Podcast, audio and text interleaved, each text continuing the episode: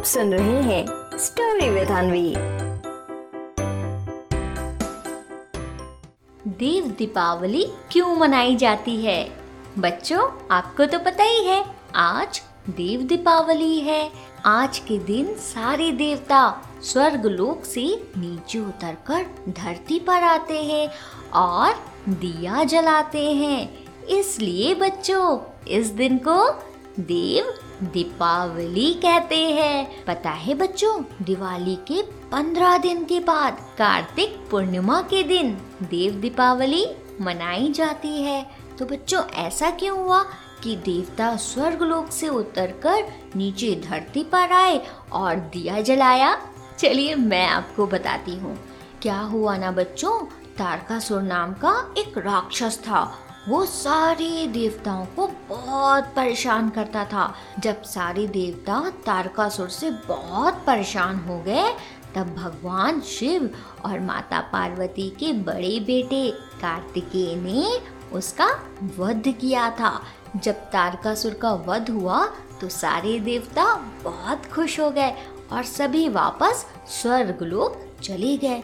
उसके बाद तारकासुर के तीन बेटे वो बहुत गुस्सा हो गए। वो बस अब बदला लेना चाहते थे। इसके लिए उन्होंने तपस्या की। जब तारकासुर के तीनों बेटों ने खूब तपस्या की तब उन्होंने अपनी तपस्या से ब्रह्मा जी को खुश कर दिया और ब्रह्मा जी से वरदान ले लिया। जब ये तीनों नगर अभिजीत नक्षत्र में एक साथ आ जाएँ, तब असंभव रथ, असंभव बाण से बिना क्रोध किए हुए कोई व्यक्ति ही उनका वध कर सकता है। इस वरदान को पाकर त्रिपुरासुर अपने आप को अमर समझने लगे। उनको लगा कि अब उनको कोई मार ही नहीं सकता। और ये सोचकर वो फिर से देवताओं को परेशान करने लगे, उनको स्वर्ग से निकालने लगे। इसके बाद जब सारे देवता फिर से परेशान हो गए और स्वर्ग लोक से निकल गए, तब वो भगवान शिव के पास आए। तब भगवान शिव ने काशी यानी बनारस पहुंचकर सूर्य और चंद्रमा का रथ बनाकर अभिजीत नक्षत्र में उनका वध किया।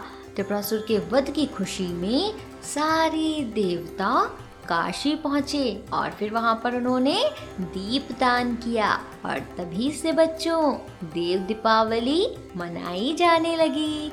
देव दीपावली को लेकर एक दूसरी मान्यता भी है, वो ये कि देव उठानी एकादशी पर भगवान विष्णु नींद से उठते हैं और उसके चार दिन बाद, यानी आज के दिन, भगवान शिव, भगवान भोलेनाथ उन्हें उनका सारा काम सौंपते हैं और इस खुशी में दीप जलाए जाते हैं और खुशियाँ मनाई जाती है। तो बच्चों, आज मैंने आपको बताया कि देव दीपावली क्यों मनाई जाती है। मुझे उम्मीद है कि आप सबको समझ आई होगी। मिलती हूँ कल।